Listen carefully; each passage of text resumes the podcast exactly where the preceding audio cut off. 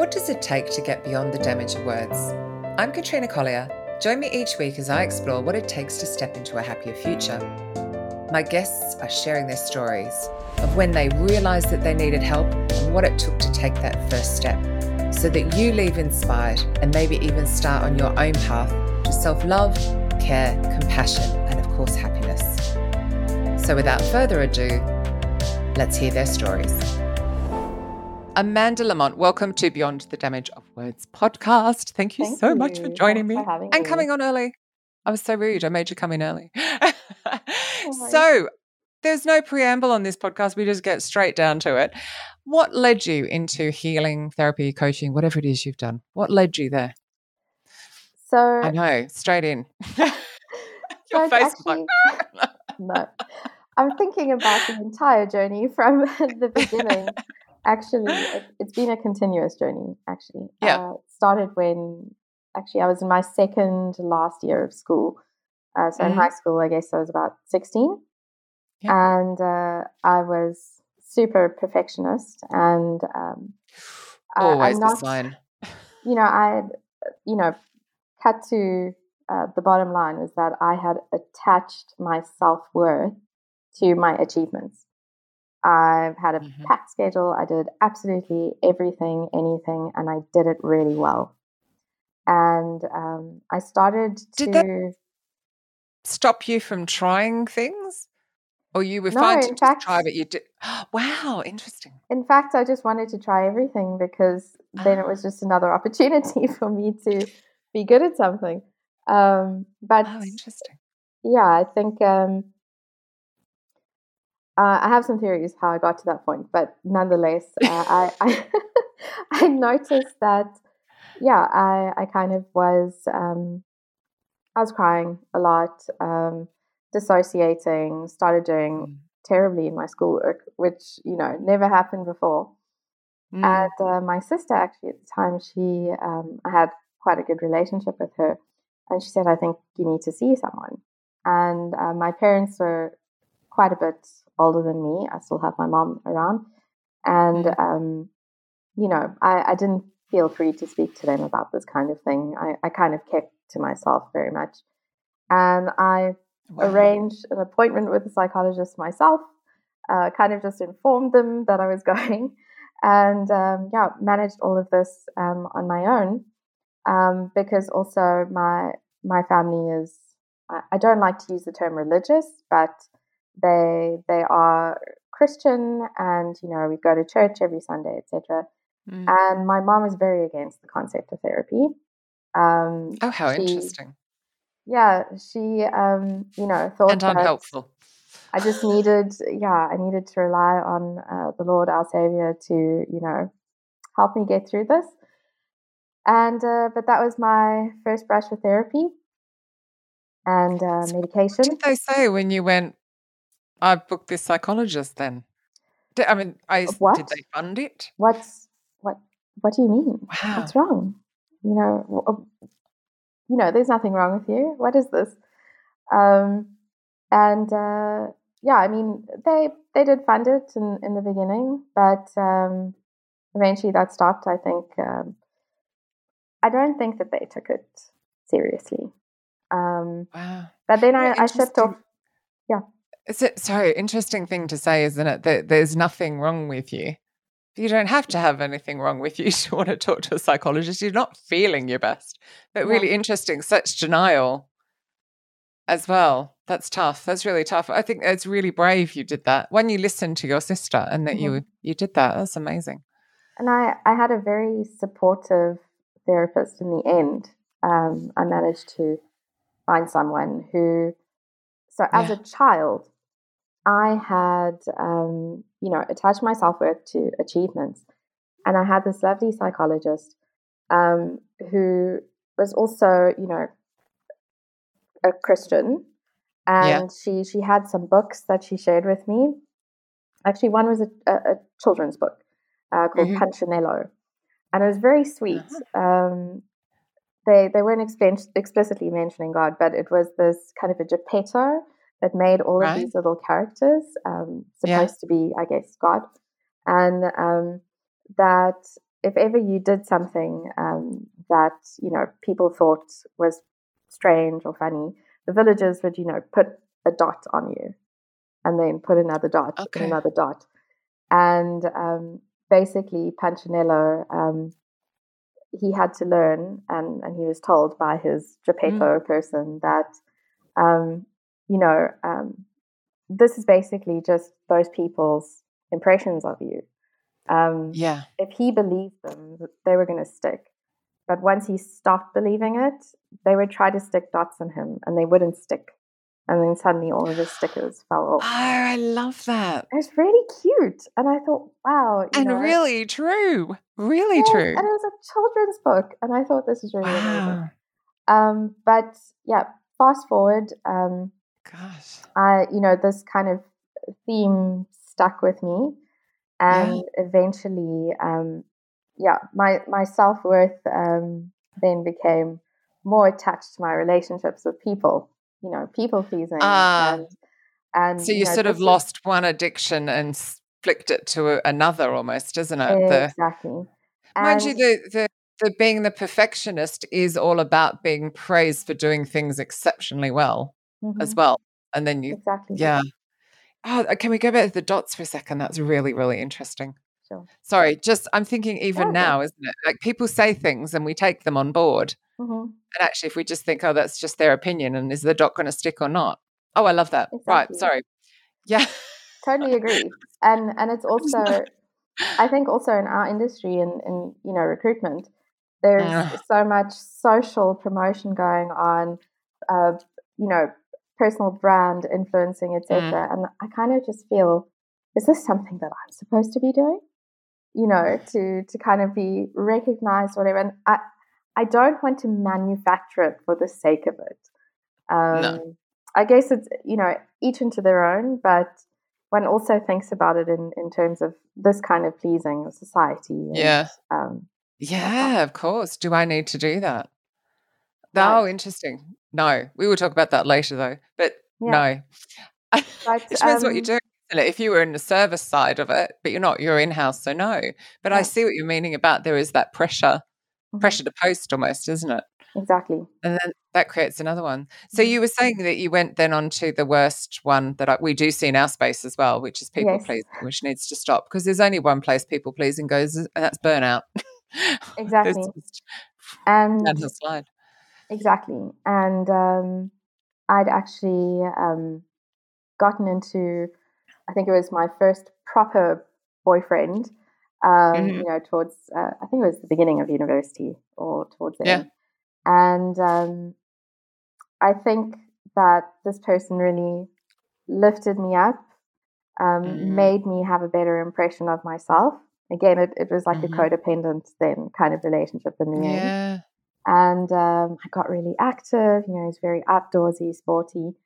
And um, I, I thought really I was at the happiest I'd ever been in my life.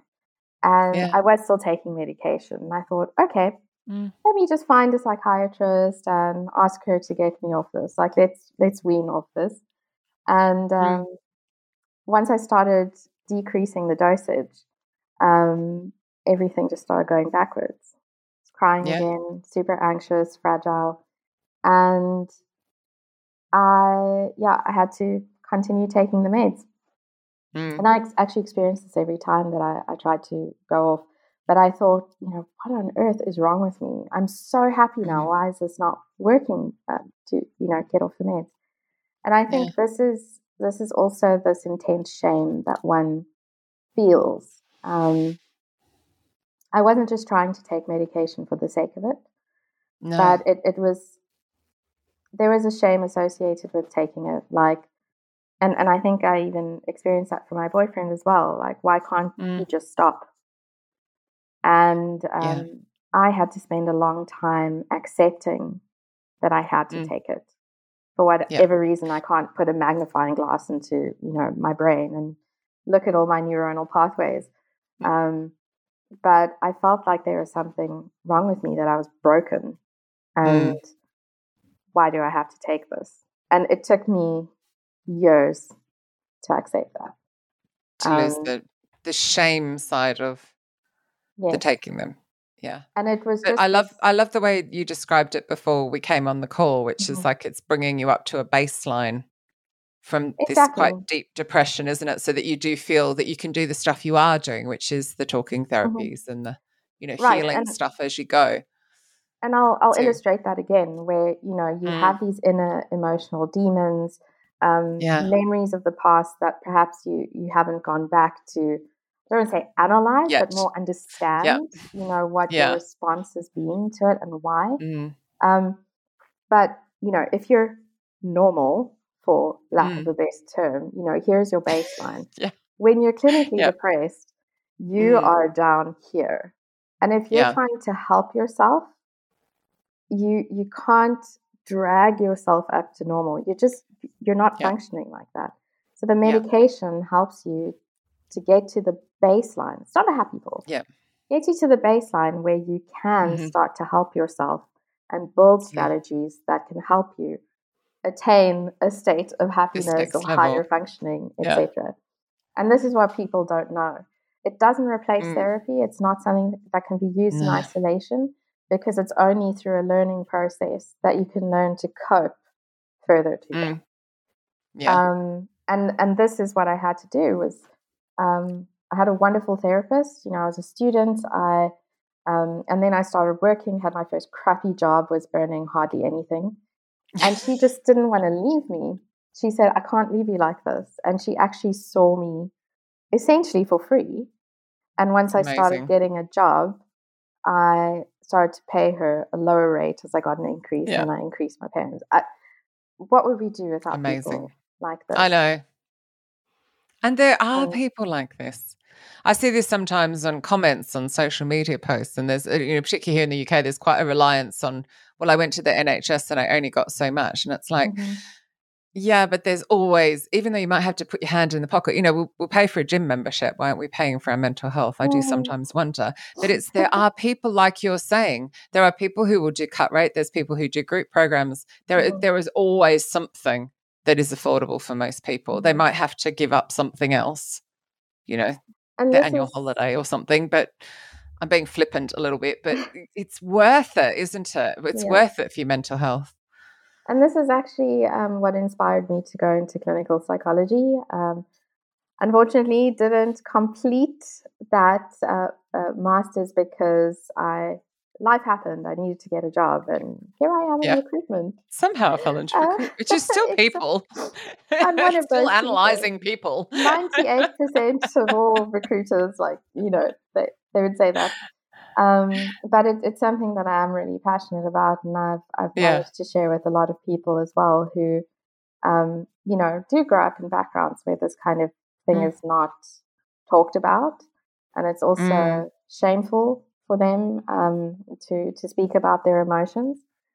And without that self actualization, it's going to be very difficult for them to move mm. past, you know, what's kind of haunting them from their past experience. Yeah. Uh, all that suppressed, all that suppressed emotions. I mean, it's so bad for you. It was amazing um, writing the memoir, like realizing like suppressing emotions, how it will make you sick. So suppressing anger can give you heart disease, which is exactly what my dad mm. had. And he definitely suppressed anger. And it's just like so Oh, but yeah, I would imagine your parents' generation were very much that stiff upper lip, suppress, uh, don't talk about it. And then they, uh, am I understanding that Christianity got used as the excuse for suppressing the emotions. Would that no, be I wouldn't. a correct assumption? No? They just didn't talk about them. That. I think it's just ah.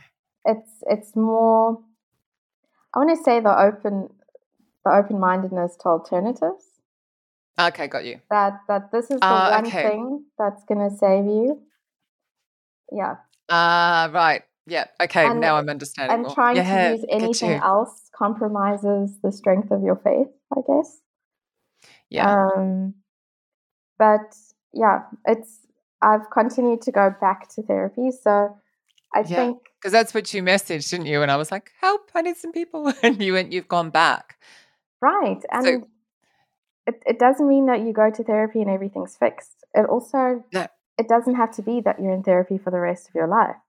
Um, in my case, when mm. when I feel like okay, I'm going through something tough now, I realize that you know, mm. for me, I had a severe stress response to um, recent times, um, you know, with layoffs happening a lot in our industry. Yeah. Um, and I, I, think to be that 2020 and 2023 for talent acquisition folks, all our agency folk has just been ridiculous for recruiters. I mean, for the people that hire the people at companies, the way they've been treated is it's just obscene. Yeah, so. and um, having to um, you know support. Mm. Yeah, I'm just checking where we're reconnecting.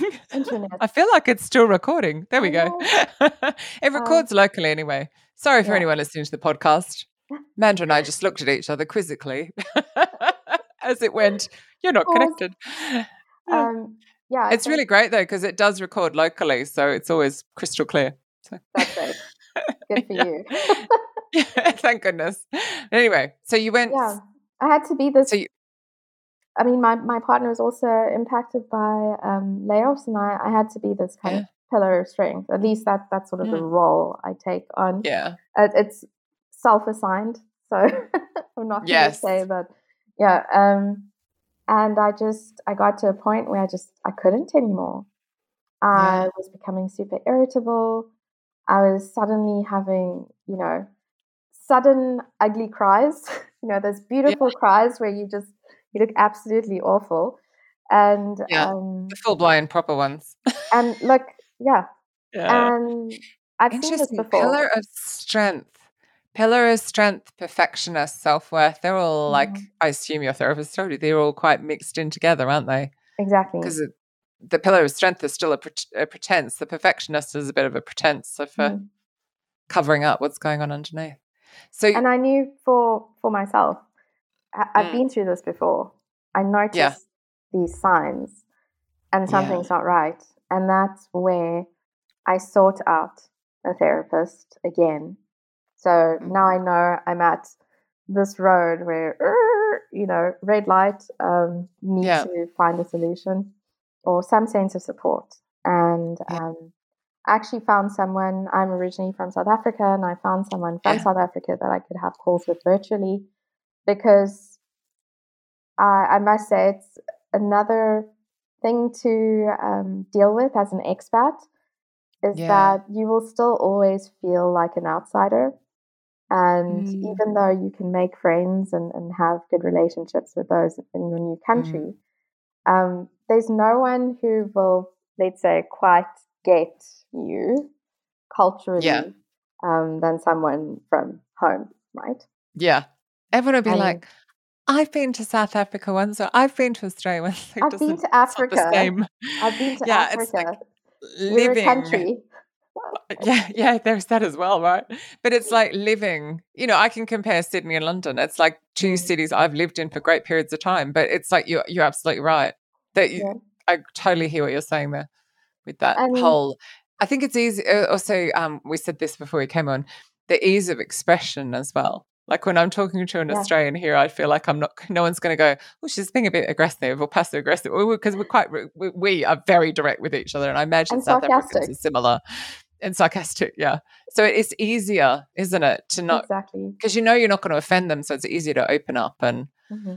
as well. So I'm glad you found that. So what's it been like? Just it, well, it sounds like firstly, and I congratulate you on this. You realized the signs faster so acted yes. faster. That must in itself be a huge step forward from how you used to feel. Of course. There was by having this practice and, and knowing the ropes, I yeah. I I could, you know, be more self reflective, how how I'm mm. acting mm. and I'm feeling different yeah. and I'm I'm quick to have a, you know, a blown fuse. Um, mm. And I just realized that I, I needed help, and I, I had my first uh, session. And and really, what came out of that is that um, you know Maslow's hierarchy of needs. Um, you know what what is necessary for you to function. You know, put your own yeah. oxygen mask on, and me trying mm-hmm. to be a pillar of strength for everyone else. You know, who's going to take care of me? Yeah, because it's not always your job. I mean, exactly. And then mm. I'm no longer going to function, right? So, what is it yeah. that I need? Even though yeah. I think I have all of these responsibilities, mm. um, I need to work on myself first. and and yeah. get myself well. Interesting when you say that. I'm thinking of what I did to Richard by mistake, because I did the pillar of strength role and I took over and I just did everything and I emasculated him by doing that. He, of course, allowed it. Let's, but then I was pretty brutally strong and dominant and for all the wrong reasons, like domineering, all the all the bad words, and basically just. Um, and so when I left, I almost pulled the rug out from under him, and then I've mm. watched him. Oh, it sounds awful to say, climb back up, but like get back on his feet and really find himself again. It was like, oh my gosh, I did that. So you actually exactly. It's funny because we think we need to be a pillar of strength, but it's a disservice to that person. They're not getting their lessons. They're not getting the opportunity to just be themselves. But we think we're doing the right. It's and then actually it kind of piles on the guilt, right? Because now yeah. you realize, oh God, I've been an enabler. I'm yeah. that person. you thought you were doing something really good and honorable, but actually you were doing a disservice. And then it's the guilt again, but for yourself. Oh yeah, I sh- I talk about this in the memoir. I must make sure my sister's okay with me doing that. Maybe, oh, maybe I don't mention her in it, but I did kind of say, "Oh my gosh, mum, dad, me, Richard, you, your husband. Oh my god, oh my god," because oh, my sister and I mim- mirrored her without realizing because it was a role model we knew. Mm-hmm. So that whole just take over and do everything. Oh, and being super critical. Oops. I must yeah. say that's my mm. mom's always been extremely critical.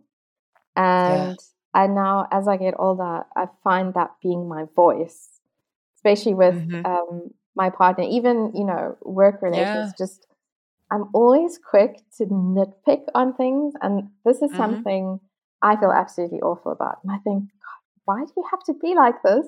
But it's this little voice that has, you know, just kind of mm-hmm. planted itself and comes out like, yeah. Um, critic. And so I critic. always have to kind of think. Sometimes I feel like I, I've started speaking very slowly because I'm I'm trying to think before I speak, which is what a lot of people yeah. don't do. no. And, and all I will say is if you continue on this path, because you are sounding like I was, like I was exactly that person. In fact, it was Ros Fibbins who said to me many years ago, Your problem is you're a perfectionist, Katrina. And actually, I had a fear of being in trouble, but all I would do is nitpick at people because I felt so lousy about myself. I'd, I'd project it and then get into trouble. so I was on this vicious cycle. And she said that, and I went, and it was sort of like the start of all the bits falling into place. Mm-hmm. But all I will say is now, I I tend to be far less critical. Occasionally, of course, I am. I have my moments, but it's like it's much less likely that I will lash out at somebody. And there's just this switch when the self worth gets back to the level it should be that you just go, why do I care? There's also this That's moment true. where you're like, I don't care. They've done like at 99%. Isn't that amazing? Thanks. whatever, 1% doesn't matter. Like, okay. yeah. And it's so so you will get there. You will get there because you're conscious of it and you want to work on it. So it's so liberating. And mm. I mean, one feels really terrible when you damage those relationships. And I'm not saying that the mm. thoughts are no longer there, they definitely are. Yeah. But mm. I am more likely to take a step back and say, okay, why am I feeling like this? Um, yes. Do I really need to say this? Do I really mean it? Is this um, about or am I just them? like throwing it out there because I have nothing better to say and I'm just, you know, talking? Yeah. Um yeah. It's so lovely because it's that conscious I'll never forget the I mean Michelle Zelly is the one that cracked my my armor. she oh, got okay. Through. Not your arm. Just, no. she probably wanted to at one point when I lashed out in full blown inner teen, which is all written in the memoir as well. But yeah, she she started through and yeah, she said um like we did this particular weekend and she said you're going to be like life will never be the same again and it was that conscious awareness you're talking about that why am i about to say that i don't need to say that is that of any value to anybody? Why am I saying exactly. that? And it's like you stop. But it's the same with your thinking. Like, it, why am I thinking about that? I felt miserable. Why am I remembering that? Who cares? Mm. Let's move on. And I always bring myself back to my dog. I find like maybe you do it with your cat. Bring yourself back to something that you love. Um, Instant yeah, shift. I don't know. I think my cat, my cat's going to cut me in my sleep. Um, oh. occasionally they do love me. okay, wrong thing to think about. something you love, that kind of a thing. Oh, that's so cool. So you went back just recently for yes. because of the work. Would you? Mm, and is I, it too soon to have a shift? Oh, you've already had one session though, but is it too soon to have noticed a shift, or have you noticed Oh a no, I've shift had quite multiple. quickly? I've had multiple Oh, oh, sessions already. Um, definitely a shift. Um, look, just on a basic level, suddenly mm, there's this release of having opened up to someone yeah, because actually, believe it or not, living in Berlin, I've met so many people, um, made friends who have come and gone. Uh, you know, mm, very international, cosmopolitan city. People leave, yeah, yeah, and you know, it's it's it really feels like it's just me and my partner against the world, right? Like, and and we're yeah, with each other and uh, through thick and thin. But mm, it's it it's not fair to pile everything on one hmm person, mm, and a lot of that stays inside and bottles up inside, and yeah, then I'm yeah, actually that kind of person who I keep things mm, together really well. And then one day I explode. mm, I don't have little mm, explosions. I just have one huge, you know, kind of boom, of sounding a lot like the end of my marriage. That was a lot like that. Two years of resentment built up and exploded on one day. Yeah. yeah. No, I, I know. Yeah, it's really dangerous. And then But I also think it's because it's also just all relationships, right? There, there's Mhm. always a friction. There's a, you know, you're stepping too much one way or the other. And so actually having that outsider, it's Mhm. always beneficial to any relationship. and to have someone who's who's challenging your thinking. Yeah. You know, Yeah. I'm I'm saying, oh, you're so shit because of this, or you Mm, know, why can't you be better? You're so useless. Like um, you mm, can't do anything right. And and then there's someone who can actually put up a mirror and say, oh, but you've done this. You've managed to do that. You're not yeah. Why do you say you're terrible? You know, what yeah. makes you so terrible? And kind of Mm, just showing the side that you're you're not admitting to or, or looking at. It's actually not mm, a bad person. You're actually pretty great. Then you're like, yeah. you're right. Yeah. Yeah. And it's, I, yeah, I know what you mean. you need And it's hard because if you've had that nitpicking from so young, it's yeah, really easy to believe that little voice, the inner critic. I call it the inner critic. exactly. All I will say is mine has shushed, but it literally has shushed. Of course, it pops up occasionally when I like go to do something brand spanking new. It'll just pop up and just remind me it's there. But compared to what it was like before I started, so just keep going is all I can say Yeah. because it does get quieter. Or you, do like evidence to the contrary. So it pops up and it says something goes, Well, isn't that interesting? And what about blah, blah, blah? And maybe have that little list from from your therapy sessions where it's like, Well, actually, I did that great and that great and that great. So and then it kind of goes, whew, Yeah. shushes. I love Have that you, as well. and, and I'm pretty sure you've spoken about this, but have you heard about the inner child theory? Yes. Right? Yes. And and that's Huge inner child something fan. yeah, that's something that it was it was a breakthrough in let's say the um the more traumatic part of my life when when I was in hmm university and just after Yeah. where my therapist said that actually the way I'm behaving is because my inner child is acting out. You're scared. Yeah. Um, that because I'd never actually graduated from that Mm. stage, that Yeah. this inner child is the one that's shouting out um, Yeah. through me as an adult and Yeah. manifesting this behavior. Yeah. And this was a Amazing, super breakthrough. I, I would encourage anyone to to go read more on that if you're you're having the same kind of Ah, experience. It's it's such an eye opener. inner child work. So the um I see I've got a slightly different version. So Michelle gave me inner teen so inner child, inner teenager, and functional adults. So functional adult's talking to you now. If functional adult isn't protecting your inner child, out comes the door slamming, stroppy word like venom, yeah, you know, the teenager, right? It and it's almost like recognizing going, Are you all right? Okay. You know, and having a chat in your head with your inner child, and then the teenager goes away. yeah, And it's yeah, and then I did a lot of stuff where I would inverted commas in, in session bring my mother into the room and my inner child or my functional adult, hmm and sometimes even my inner teenager would say all the stuff I didn't get to say. But I get very distressed when I see people doing work and there is no inner child work. I feel it is that critical. Like you said, it was such a breakthrough moment. hmm It's so easy, particularly anyone who's been through some form of childhood trauma or neglect or you know the constant criticism all of those things. And it's like once you start settling your inner child you're settled. Like you're at you're adult you're functional adults there. Yeah. And i'm pretty well calm all the time and i wasn't. I was like Are you though? oh Are mm. you? yeah now. Yeah now. Yeah.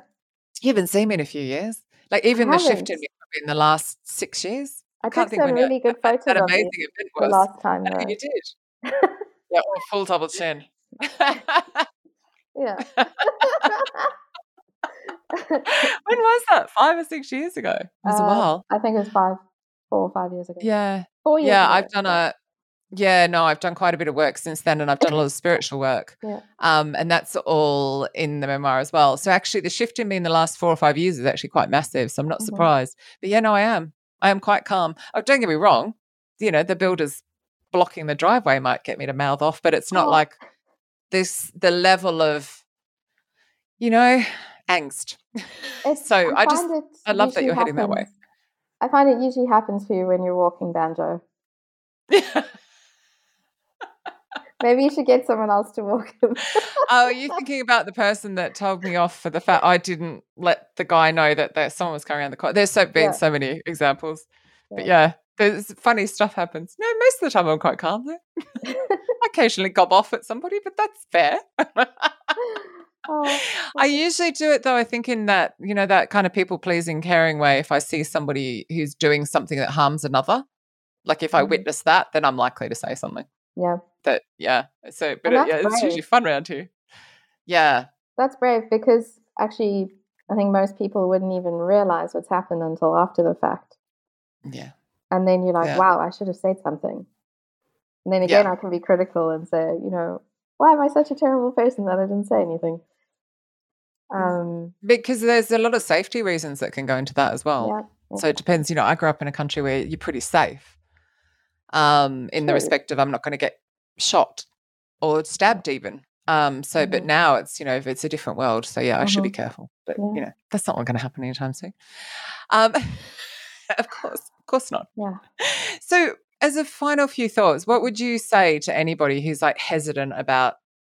I call it phone a friend always jokingly, but I don't actually want you to phone a friend. I want you to phone a professional. What would you say if anyone's like hesitant? Like, has it been life changing for you? Has it been like, thank God, thank God I've gone back? Or probably shouldn't say thank God with the Christianity element. Just ignore that. Um, I think, gosh, I actually don't know what to say. I think it's so different for for everyone.